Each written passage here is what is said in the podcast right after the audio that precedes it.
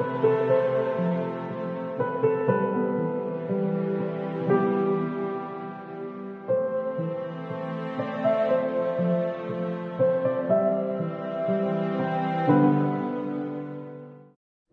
सभी को जय मसीह की। आज के अध्ययन के लिए हम निकाल लेंगे रचित सुसमाचार, अध्याय 19 उसका 28 पद से लेकर के हम 44 तक देखेंगे।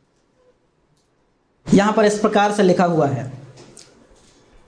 इन बातों के कहने के पश्चात वह आगे आगे यरूशलेम की ओर चढ़ता गया। ऐसा हुआ कि जब वह बैतफगे और बेतनिया में उस पहाड़ी के निकट जो जैतून कहलाता है, पहुँचा तो उसने चेलों में से दो को यह कहकर भेजा, अपने सामने के गाँव में चले जाओ। वहाँ प्रवेश करते ही तुमको एक गधी का बच्चा, जिस पर कभी कोई सवार नहीं हुआ बंधा मिलेगा। उसे खोलकर यहाँ ले आओ। यदि तुमसे कोई पूछे, इसे क्यों खोल रहे हो? तो कहना, प्रभु को इसकी आवश्यकता है। जो चेले भेजे गए थे, उन्होंने जाकर जैसा उसने उनसे कहा था, ठीक वैसा ही पाया। ज्यों ही वे गधी के बच्चे को खोलने लगे, उसके स्वामी ने कहा, तुम इस बच्चे को क्यों खोल रहे हो? उन्होंने कहा, प्रभु को इसकी आवश्यकता है। तब वे उसे यीशु के पास लाए और उन्होंने अपने कपड़े गधी के बच्चे पर डालकर यीशु को उस पर बैठाया। जब वह चलने लगा तो वे अपने कपड़े मार्ग पर बिछाने लगे। अब जब वह जैतून पहाड़ की ढलान पर पहुँचा तो चेलों की सारी भीड़ उन सब सामर्थ के कामों के लिए जो उन्होंने देखे थे, बड़े आनंद के साथ ऊँची आवाज़ से परमेश्वर की जय जयकार करने लगी। धन्य है वह राजा जो प्रभु के नाम से आता है। स्वर्ग पर शांति और सर्वोच्च स्थान पर महिमा हो।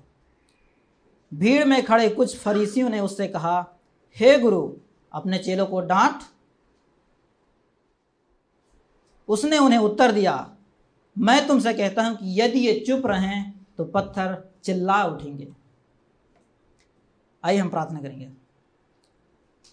प्रभु जी, हम जब हम आपके वचन को पढ़ते हैं प्रभु तो आप हमारी सहायता करिए और हमारी बुद्धियों को खोलिए प्रभु जी और हमारी सहायता करिए कि हम आपके वचन को प्रभु ग्रहण कर सकें।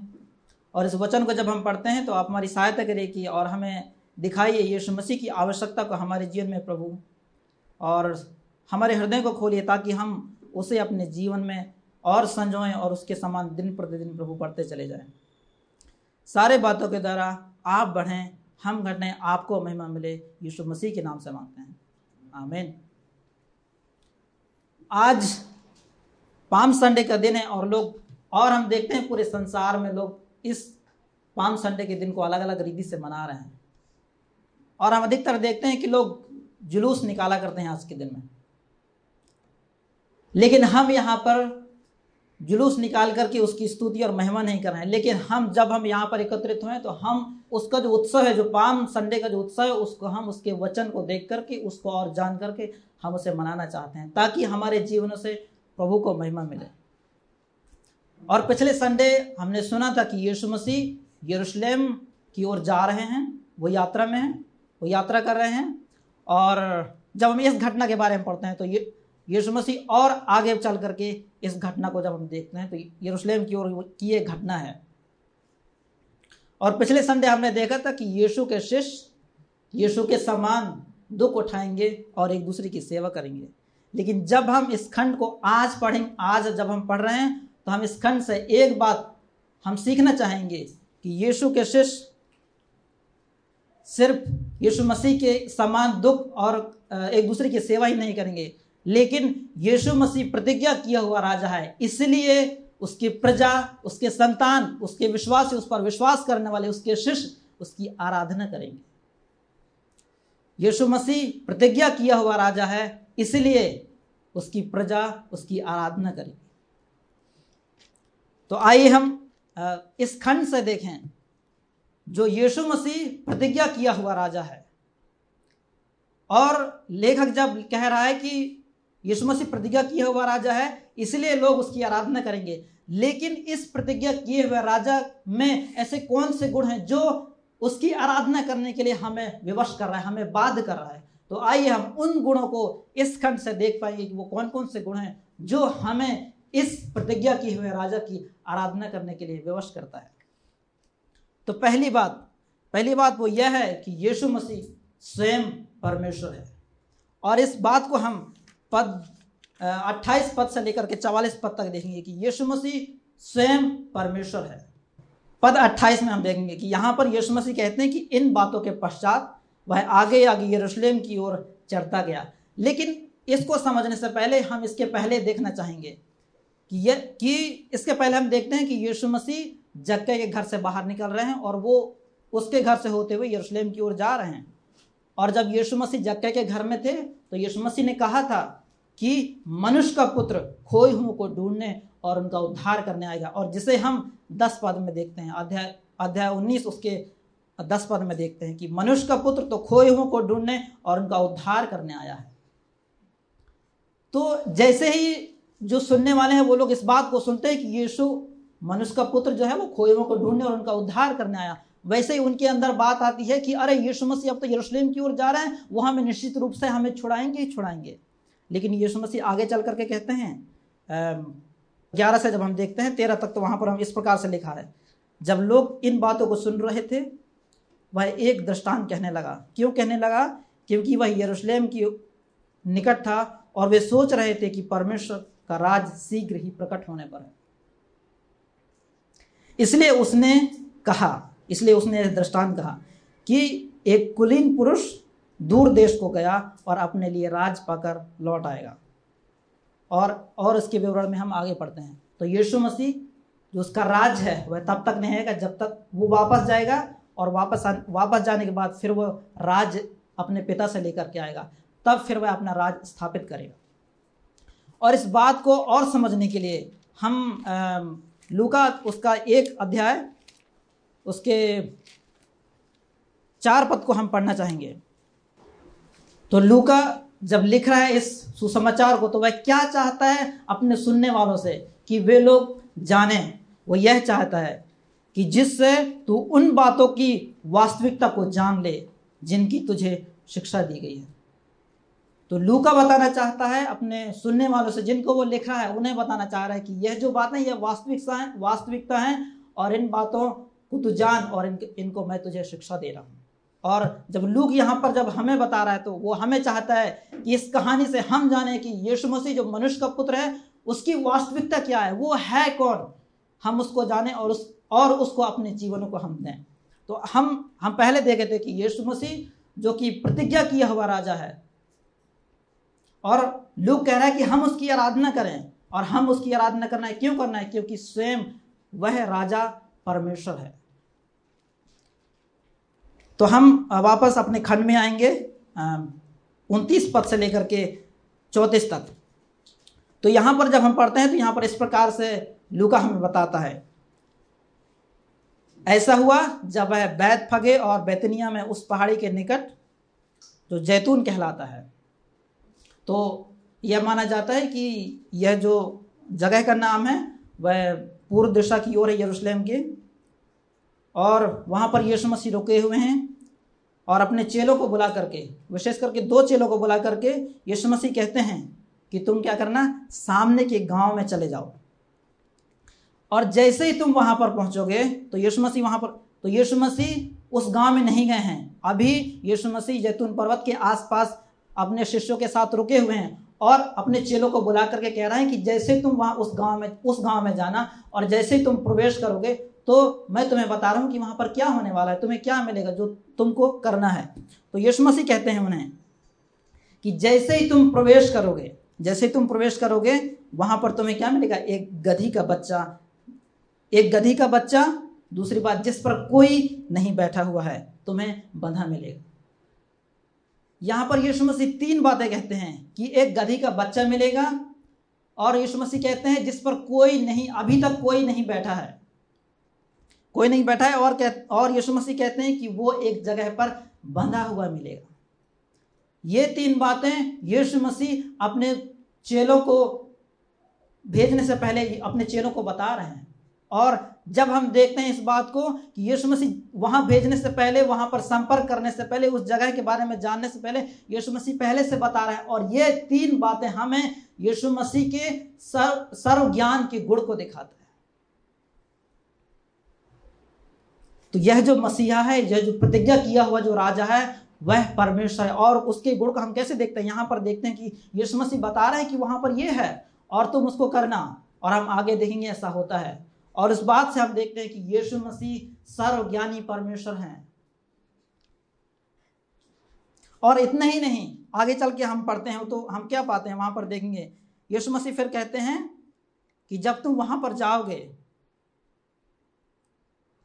तो वहाँ पर एक बात होगा, वो ये होगा कि वहाँ वहाँ का जो मालिक है, जो गधी का, जो बच्चे का मालिक है, वो तुमसे पूछेगा कि इसे तुम क्यों खोल रहे हो।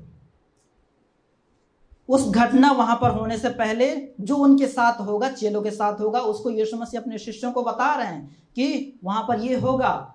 और यह बात हमें यीशु मसीह के पूर्व ज्ञान को बताता है कि यीशु मसीह यह जानते हैं कि पहले से उस जगह पर, उस परिस्थिति में आखिरकार तुम्हारे साथ क्या होने वाला है। और यह यीशु मसीह के पूर्व ज्ञान के गुण को बताता है। और इस बात के लिए हम हम प्रभु यीशु मसीह को धन्यवाद दे सकते कि हम ऐसे परमेश्वर की आराधना करते हैं जो सर्वज्ञानी परमेश्वर है, जो पूर्व से चीज़ों को जानता है। पूर्व से क्या होने वाले हैं, भविष्य में उस बात को जानता है। और इस बात के लिए हम परमेश्वर पिता को धन्यवाद दे सकते हैं कि परमेश्वर पिता ने, जो हम हम पाप कर रहे थे, हम विद्रोह में जीवन जी रहे थे, लेकिन प्रभु यीशु मसीह ने अपने दया में होकर के हमें चुन लिया। यह परमेश्वर का अनुग्रह हम पर हुआ है और इसके लिए हम उसको धन्यवाद दे सकते हैं, कृतज्ञ प्रकट कर सकते हैं। और यह परमेश्वर की महानता है। और इतना ही नहीं, यीशु मसीह कहते हैं कि जब तुम वहाँ पर जाओगे और जब तुम खोलोगे उसे तो जब वह मालिक तुमसे पूछेगा कि तुम उसे क्यों खोल रहे हो तो कहना कि इसे प्रभु को आवश्यकता है। प्रभु को इसकी आवश्यकता है। और फिर जब हम आगे आगे बढ़ते हैं, बत्तीस पद को देखते हैं तो ये उसके चेले, जैसे यीशु मसीह ने उन्हें कहा था, वे लोग वहाँ पर जाते हैं, उस जगह पर। और हम पढ़ते हैं बत्तीस पद में कि ठीक वैसा ही उन्होंने पाया। जैसा यीशु मसीह ने कहा था वैसा ही उन्होंने पाया। और यह बात मुझे लग रहा है कि जब यीशु जब उसके चेले जब इस बात को देखे हुए कि अरे यीशु मसीह तो यहाँ आने से पहले ये सारी बातों को बताए थे और अब वो चेले आकर के यहाँ पर इसी बात को होते हुए पा, पाए हैं। देख रहे हैं उसको और अपने आँखों से देख रहे हैं और मैं, मुझे लग रहा है कि यहाँ पर उनका जो हृदय है, उनकी भावना है, वो एकदम वो एकदम सरप्राइज़ हो गए होंगे कि यीशु मसीह की पहले से बातों को जानते हैं, पहले से चीज़ों को जानते हैं। और इतना ही नहीं, जब हम आगे पढ़ते हैं तो कह तैतीस को पढ़ते हैं तो यहाँ पर इस प्रकार से कहता है जब ही वे गधी के बच्चे को खोलने लगे। उसके स्वामी ने कहा, यीशु मसीह पहले से बता चुके हैं, कह चुके हैं तुम बच्चे को क्यों खोल रहे हो? तो पद चौंतीस पद में हम पढ़ते हैं कि उन्होंने कहा, प्रभु को इसकी आवश्यकता है। और इसके बाद हम लूका के द्वारा और कोई विवरण नहीं पाते हैं कि मालिक उससे और क्या पूछा होगा। लेकिन जब हम आगे पद पैंतीस को पढ़ते हैं तो हम देखते हैं कि दूसरी घटना के बारे में पढ़ते हैं कि वे लोग गधी के बच्चे को यीशु मसीह के पास ला लिए। और यह बात हमें दिखाती है जैसे ही उसके मालिक ने उस सुना कि इसे इसे प्रभु को आवश्यकता है, प्रभु को इसकी आवश्यकता है, और वह मालिक उसको दे देता है। तो यहाँ पर देख सक देख सकते हैं कि प्रभु प्रभु को इसकी आवश्यकता है, उस नाम में अधिकार है। जैसे ही वो मालिक गधी के बच्चे का मालिक सुनता है कि प्रभु को इसकी आवश्यकता है और वो दे देता है, और वो ये सोचता है, मुझे लगता है पीछे पीछे संदर्भ को जब हम देखेंगे तो मुझे लगता है कि इस इस व्यक्ति ने यीशु मसीह के बारे में सुना होगा और वह जानता है इससे पहले यीशु मसीह ने कितने कोड़ियों को चंगा किया है। यीशु मसीह ने अंधों को दृष्टि दी है और यह बात पूरे यहूदियों में फैल गई थी। यहाँ तक कि आसपास के देश, देशों पर, जगह पर फैल गया था और इसी बात, यह बात को देख करके उस बात को जान करके वह मालिक उसे दे दे रहा है। और यही इसी अधिकार को हम प्रेरितों के काम में जब हम देखते हैं तो वहाँ पर अलग अलग रीति से लोग यीशु मसीह के नाम का उपयोग करते हैं और उसके द्वारा लोग कार्य करते हैं। तो अधिकार हम देख सकते हैं। और ये तीन गुण प्रभु यीशु मसीह के इतने ही गुण नहीं लेकिन इस खंड से हम इन तीन गुणों को अलग अलग रीति से हम देखते हैं कि यीशु मसीह सर्वज्ञानी है, यीशु मसीह पूर्व से चीज़ों को जानता है, जो भविष्य में होने वाली हैं, और यीशु मसीह में अधिकार यीशु मसीह के नाम में अधिकार है, प्रभु में वो अधिकार है, क्योंकि वो सारी चीज़ों के ऊपर नियंत्रण रखता है, वह उसका मालिक है हर चीज़ का, इसलिए वह अधिकार रखता है, और इसलिए मालिक सोचा होगा अरे प्रभु को इसकी आवश्यकता है तो मैं देने के लिए तैयार हूँ। और यदि चीज़ों की आवश्यकता हो प्रभु को तो मुझे कहना, मैं देने के लिए तैयार हूँ।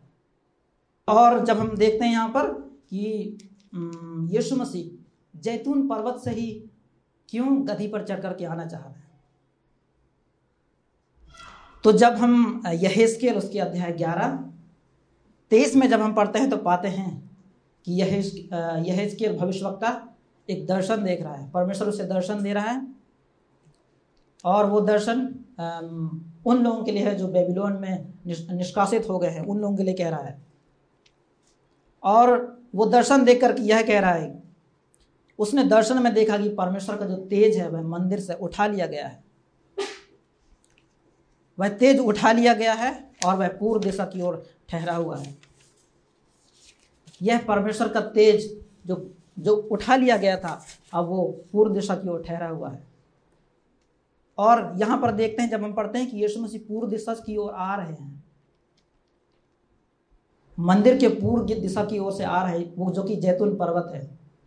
और यह दिखाता है, वह तेज, जो परमेश्वर की महिमा थी निर्गमन में पढ़ते हैं, वह तेज यीशु मसीह स्वयं परमेश्वर है, जो मनुष्य रूप धारण करके यरूशलेम में प्रवेश करने जा रहे हैं।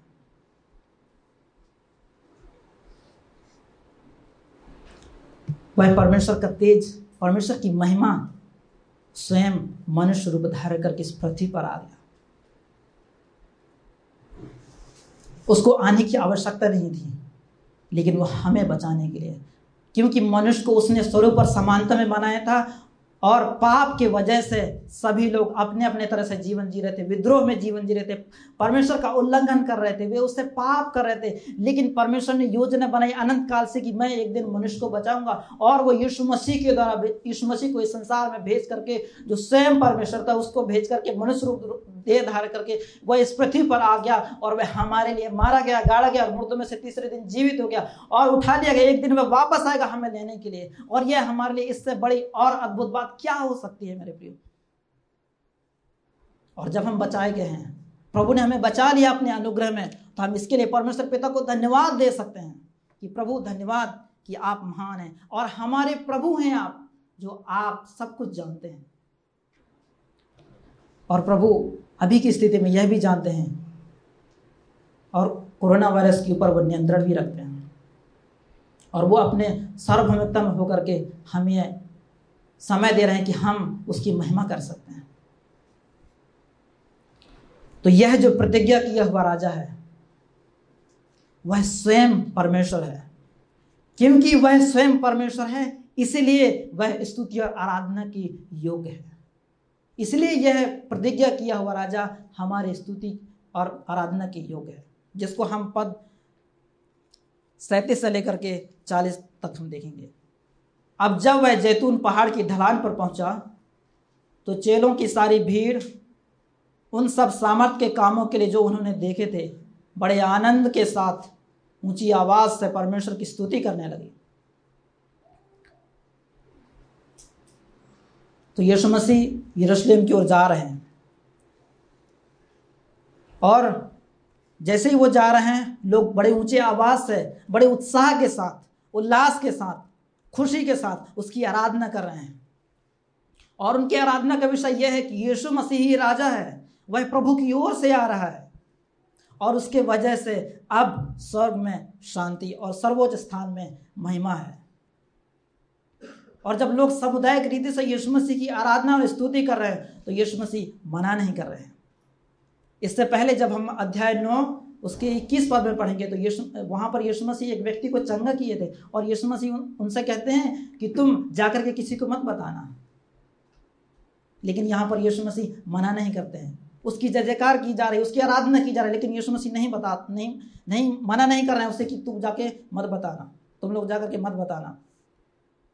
लेकिन इस बार जब वो मना नहीं कर रहा तो वो यह दिखाना चाहते हैं कि वास्तव में यस वो इसराइल का राजा है मसीह है।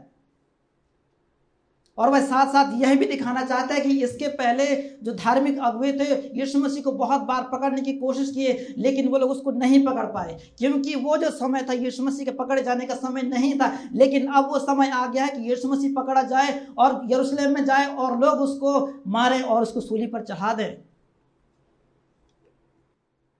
जब हम अध्याय अठारह, उसके पद इकतीस से लेकर के चौंतीस तक जब हम पढ़ते हैं तो यहाँ पर देखते हैं कि यीशु मसीह साफ़ साफ़ कह रहे हैं कि आखिरकार मेरे साथ क्या होने वाला है। तो यहाँ पर यीशु मसीह कहते हैं कि तब उसने बारहों को एक और ले जाकर के उनसे कहा, देखो, हम यरूशलेम की ओर जा रहे हैं और मनुष्य के पुत्र के संबंध में नबियों के द्वारा जो कुछ कहा गया है, वह सब कुछ पूरा होगा क्योंकि वह गैर यहूदी के हाथों में सौंप दिया जाएगा और ठट्ठों में उड़ाया जाएगा, उसके लिए दुर्व्यवहार, उसके साथ दुर्व्यवहार किया जाएगा, उस पर थूका जाएगा, उसे कोड़े लगने के पश्चात वे उसे मार डालेंगे। लेकिन तीसरे दिन वह जीवित हो जाएगा। लेकिन यह बात चेलों के समझ में नहीं आई।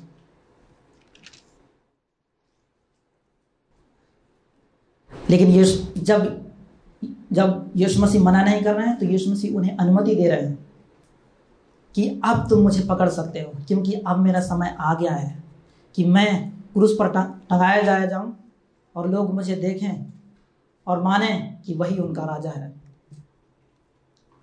और चेलों की सारी भीड़, उन सारे सामर्थ्य के कामों के लिए परमेश्वर की आराधना कर रहे हैं, जिन्होंने वो अपने आँखों से, खुले हुए आँखों से देखे हैं, अनुभव किए हैं और सुने भी हैं। और ये आश्चर्य कर्म जो परमेश्वर करते हैं, वो उसकी स्तुति करने के लिए। लेकिन हम देखेंगे पाँच या छः दिन बाद यही भीड़ यही भीड़ यीशु पेरातुस और हेरोदेश से कहेगी कि तुम इसी यीशु मसीह को क्रूस पर चढ़ा दो।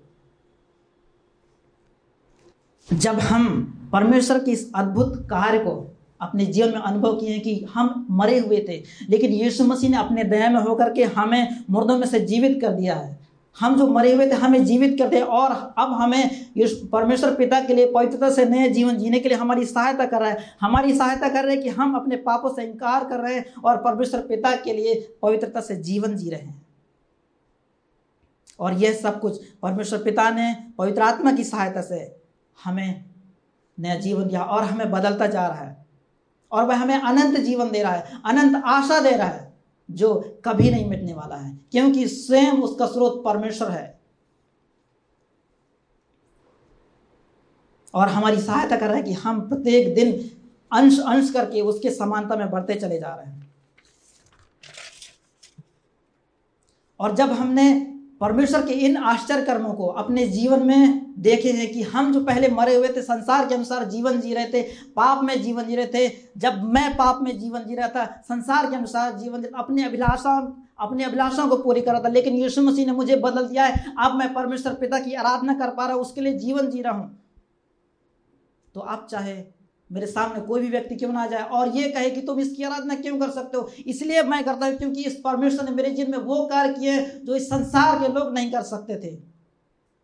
तो उसके कार्यों का वर्णन करने के लिए मैं कैसे रुक सकता हूँ? मैं उसके कार्यों का वर्णन करूँगा ही करूँगा, क्योंकि उसने मेरे जीवन में महान कार्य किए हैं और यह परमेश्वर की दया है। उसने मुझे अनंत जीवन दिया है। जब हम पद अड़तीस पद को पढ़ते हैं तो वहाँ पर देखते हैं कि स्वर्ग में शांति, सर्वोच्च स्थान पर महिमा हो। लेकिन जब हम इसके पहले अध्याय दो, उसके पद चौदह में पढ़ते हैं तो वहाँ पर पाते हैं कि स्वर्गदूत गड़रियों से कह रहा है कि पृथ्वी पर शांति हो। लेकिन यहाँ पर लोग हमें बता रहा है कि स्वर्ग में शांति हो। और यह दोनों बात एक दूसरे से विपरीत है। आखिरकार लूका यहाँ पर क्यों कह रहा है कि स्वर्ग में शांति हो? वो इसलिए कह रहा है क्योंकि जो परमेश्वर का जो योजना था, अनंत काल से जो योजना थी कि यीशु मसीह एक दिन मारा जाए, वह योजना पूरी होने जा रही है। लेकिन अब यरूशलेम में शांति नहीं होगा और जिसको हम पद इकतालीस पद से चवालीस पद तक हम देख सकते हैं। वहाँ पर यरूशलेम के लिए यीशु मसीह विनाश का विनाश की भविष्यवाणी करते हैं। वह नाश होने वाला है। लेकिन जब एक दिन मनुष्य का पुत्र वापस आएगा तो आखिरकार यरूशलेम को शांति देगा। इसके बाद हम उनतालीस पद से चालीस पद तक हम देखते हैं। तो यहाँ पर देखते हैं, इससे पहले यीशु मसीह की आराधना की जा रही है, उसकी स्तुति की जा रही है। लेकिन जैसे ये बात फरीसी लोग सुनते हैं तो वो लोग क्या कहते हैं? उसको हम देखेंगे। भीड़ में खड़े कुछ फरीसियों ने उससे कहा, यीशु मसीह से कह रहे हैं, हे गुरु, अपने चेलों को डांट। लेकिन यीशु मसीह उन्हें उत्तर देते हैं। उसने उन्हें उत्तर दिया, मैं तुमसे कहता हूँ कि यदि ये चुप रहे तो पत्थर चिल्ला उठेंगे। जब फरीसी लोग इस बात की अनुभूति कर रहे हैं कि केवल परमेश्वर आराधना और स्तुति के योग है। और चेलों की सारी भीड़ परमेश्वर की आराधना और स्तुति कर रहे हैं। लेकिन जब फरीसियों ने देखा कि ये लोग तो यीशु मसीह की आराधना स्तुति कर रहे हैं तो इन्हें लगता है कि ये लोग सोच रहे हैं कि हमने तो व्यवस्था को अच्छी तरह से पढ़ा है, हम व्यवस्था को अच्छे से जानते हैं। ले, ये लोग सामान्य लोग ये लोग नहीं जानते, ये लोग ईश निंदा कर रहे हैं। इनको पुराने नियम का ज्ञान नहीं है। ये लोग कुछ नहीं जानते हैं।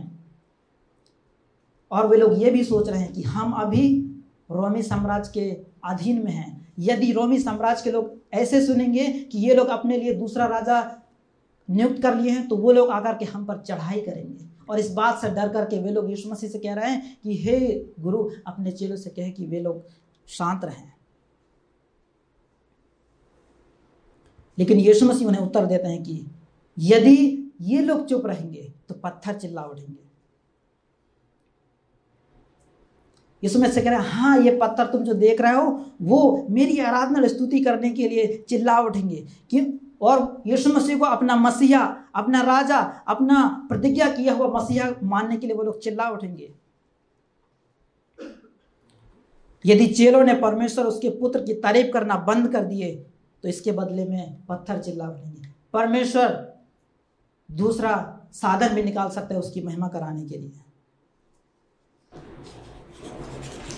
और यह परमेश्वर, वह परमेश्वर है जो सृष्टि को बताया है यह परमेश्वर वह है जो चीज़ों को पहले से जानता है। सर्वज्ञानी परमेश्वर है पूर्ण ज्ञान रखने वाला परमेश्वर है। और यह परमेश्वर कह रहा है, यदि मैं चाहूँगा तो पत्थर भी चिल्ला उठेंगे। उसके पास सामर्थ है, क्योंकि उसने सारी सृष्टि की सृष्टि की है। और सारी सृष्टि उसके अधीन है, और सारी सृष्टि उसके कहने के द्वारा बनी है। और वो अभी चाहे तो वो अभी कर सकता है। तो यह प्रतिज्ञा किया हुआ राजा, जो परमेश्वर स्वयं है, वह हमारी आराधना और स्तुति के योग है।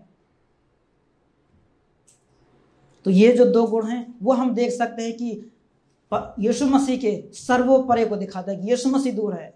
लेकिन हम पैंतीस पद से लेकर के छत्तीस पद में देखेंगे कि यीशु मसीह, यह जो प्रतिज्ञा किया हुआ राजा है, वो अपने आप को नम्र कर दिया वह अपने आप को नम्र कर दिया। पद पैंतीस में लू का इस प्रकार से कहता है, तब वे उसे यीशु के पास लाए और उन्होंने अपने कपड़े गधी के बच्चे पर डाल करके यीशु को उस पर बैठाया। जब वह चलने लगा तो अपने कपड़े मार्ग पर बिछाने लगे। तो जैसे ही चेलों ने गधी के बच्चे को यीशु के पास लाए और उस पर यीशु को बैठाए और जैसे यीशु मसीह आगे बढ़ना शुरू किए, वे लोग अपने कपड़े बिछाना शुरू किए। और यह कार उनके आदर और सम्मान को दिखाते कि वो लोग अपने आप को उसके अधीन कर रहे हैं। लेकिन इस एक बात को सोच सकते हैं कि यीशु मसीह यहाँ पर सिर्फ़ एक गधी के बच्चे को ही का ही उपयोग क्यों कर रहे हैं? दूसरे जानवरों का उपयोग क्यों नहीं कर रहे हैं? तो हम इतिहास बता दिए कि नए नियम में पहली शताब्दी में लोग कब कब उपयोग किया करते थे गधी का। तो जब एक राजा विजय होकर के आता था, तब घोड़े में बैठ करके आता था और यह घोड़ा उनके युद्ध के चिन्ह को दिखाता था।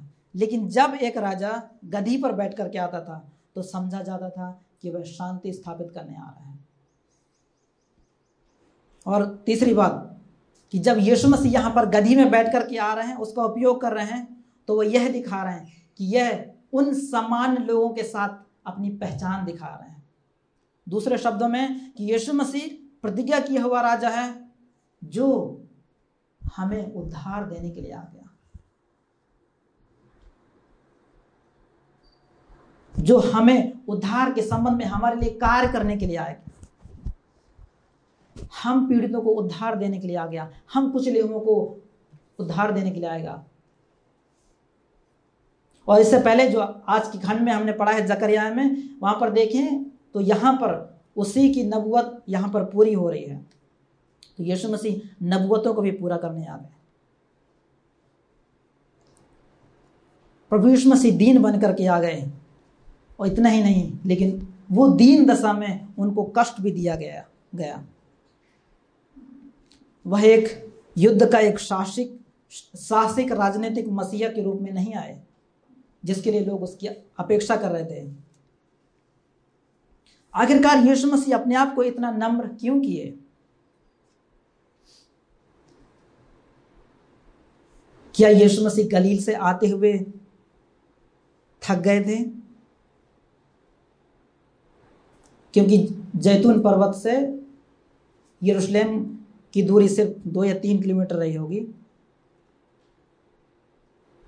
यदि यीशु मसीह थक भी गए होते तो यीशु मसीह को दूसरा साधन लेने, ले लेना चाहिए था ताकि वो जल्दी पहुँच जाते। लेकिन यीशु मसीह ऐसे नहीं करते हैं।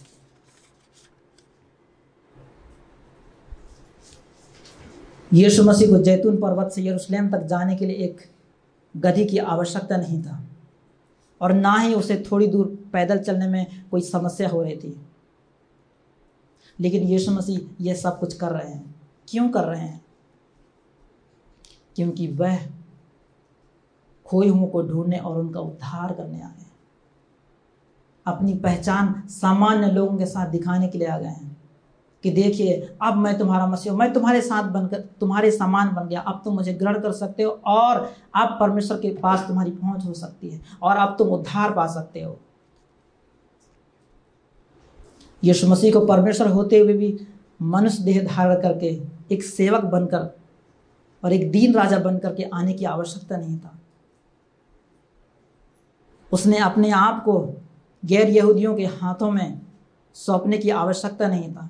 ठट्ठों में उड़ाए जाने के लिए अनुमति देने की आवश्यकता नहीं था। उसके साथ दुर्व्यवहार किए जाने के लिए अनुमति देने की आवश्यकता नहीं था। उस पर थूके जाने के लिए अनुमति देने की आवश्यकता नहीं था। और उस पर कोड़े लगने के पश्चात उसे दूसरों के हाथों में मार डालने की आवश्यकता नहीं था। लेकिन उसने यह सब कुछ अपने चुने हुए लोगों के लिए किया। अर्थात हमारे लिए किया।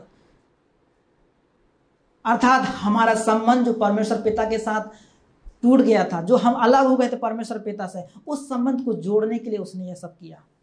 और उस संबंध को जोड़ने के लिए केवल एक ही तरीका था, एक ही रास्ता था जो यीशु मसीह सिर्फ़ कर सकते हैं। क्योंकि यीशु मसीह परमेश्वर स्वयं जानते हैं कि वह वह ऐसी कौन सी समस्या है जो हमारे बीच में और परमेश्वर के बीच में जो हमको दूरियाँ बना करके रखती है। और वह हमारे पाप की समस्या है, जो हमारे भीतर है, अंदर है, हमारे हृदय में है। और इस समस्या का समाधान केवल यीशु मसीह कर सकते हैं और कोई नहीं कर सकता है। इस समस्या का समाधान इस संसार के निपुण और ज्ञाता और कुशल और संपन्न और कुलीन और सर्वश्रेष्ठ व्यक्ति लोग नहीं कर सकते थे। गुरु और शिक्षक नहीं कर सकते थे। केवल परमेश्वर ही कर सकता था। और उसने यह दिया है। इसलिए परमेश्वर पिता, प्रभु यीशु मसीह को इस संसार में हमारे समान हमारे समान वो पहचाना गया, हमारे समान वो देहदार के इस पृथ्वी पर आ गया और हमारे लिए एक उपाय रख दिया कि अब हम उसकी सहायता उस पर विश्वास करने के द्वारा परमेश्वर पिता के पास हमारी पहुँच हो सकती है और हम उद्धार पा सकते हैं। मनुष्य का पुत्र खोए हुओं को ढूँढने और उनका उद्धार करने आया। और यह राजा अपना राज पा करके लौटने ही वाला है। इससे पहले कि वह लौटे और हमने इस राजा को ग्रहण कर लिए हैं। उसके सुसमाचार को हमने ग्रहण किया है। तो क्यों ना हम इस राजा के सुसमाचार को हम लोगों तक फैलाएँ? उसके संदेश की घोषणा हम करें। यदि हमने ग्रहण नहीं किए हैं तो हम इस राजा को हम ग्रहण करें, क्योंकि यह राजा, यह जो प्रतिज्ञा किया हुआ राजा है, वह परमेश्वर है। और वह स्तुति और आराधना के योग है। लेकिन यह अपने आप को नम्र कर दिया। जिसकी सहायता से अब हम इसकी आराधना कर सकते हैं। हमारी पहुँच नहीं थी, हमारे अंदर क्षमता नहीं था, हमारे अंदर योग्यता नहीं थी, हम इसके पात्र नहीं थे। लेकिन वह स्वयं, जो राजा परमेश्वर था, वह नम्र होकर के संसार पर आ गया।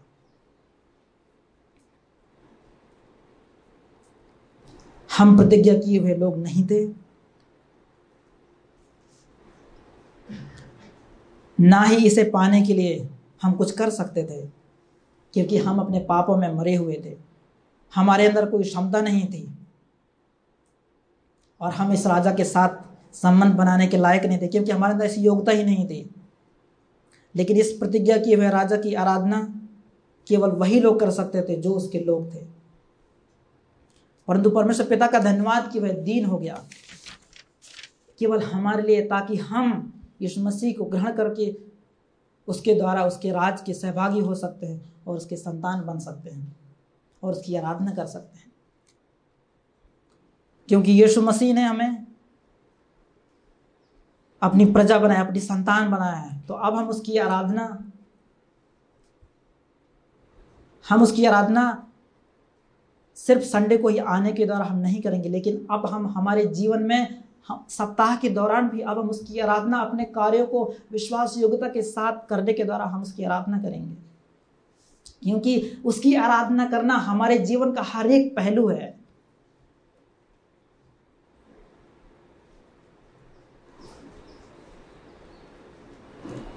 और यह राजा को आपने यदि ग्रहण नहीं किया है तो आप इसे ग्रहण कीजिए। और यह अवसर दोबारा आने वाला नहीं है। क्योंकि यह राजा अभी दीन बन करके आ गया। लेकिन जब वो दोबारा आएगा तो वह सामर्थ्य में आएगा, वह घोड़े पर सवार होकर के आएगा, वह न्याय करने आएगा, वह सामर्थ्य में आएगा। फिर यह अवसर नहीं होगा कि आप उसे ग्रहण कर सकते। आप ये नहीं कह सकते कि राजा, मसीहा, मुझे एक बार अनुमति दीजिए कि मैं आपको ग्रहण कर सकूँ। वो अनुमति नहीं देंगे, वो सिर्फ़ न्याय करेंगे। और जिस प्रकार हमने भजन में पढ़ा था कि यह राजा वही राजा है जो कुम्हार के बर्तन के समान चकनाचूर करने पर है। इससे पहले कि बहुत देर हो जाए आप उसे ग्रहण कीजिए। आइए हम प्रार्थना करें। प्रभु जी हम आपको धन्यवाद देते हैं कि आपने हमें यीशु मसीह के द्वारा बचा लिए हैं।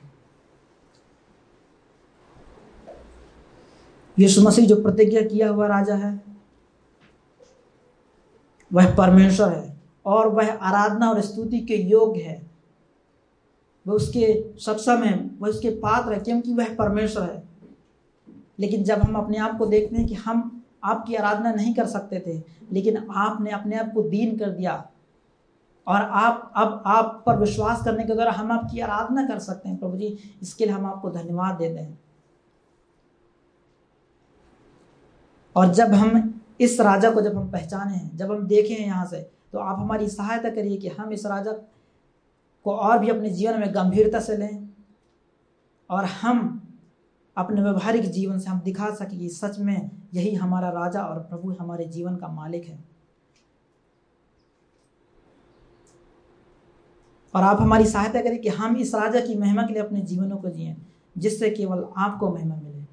और इस प्रार्थना को यीशु मसीह के नाम से मांगते हैं। मैन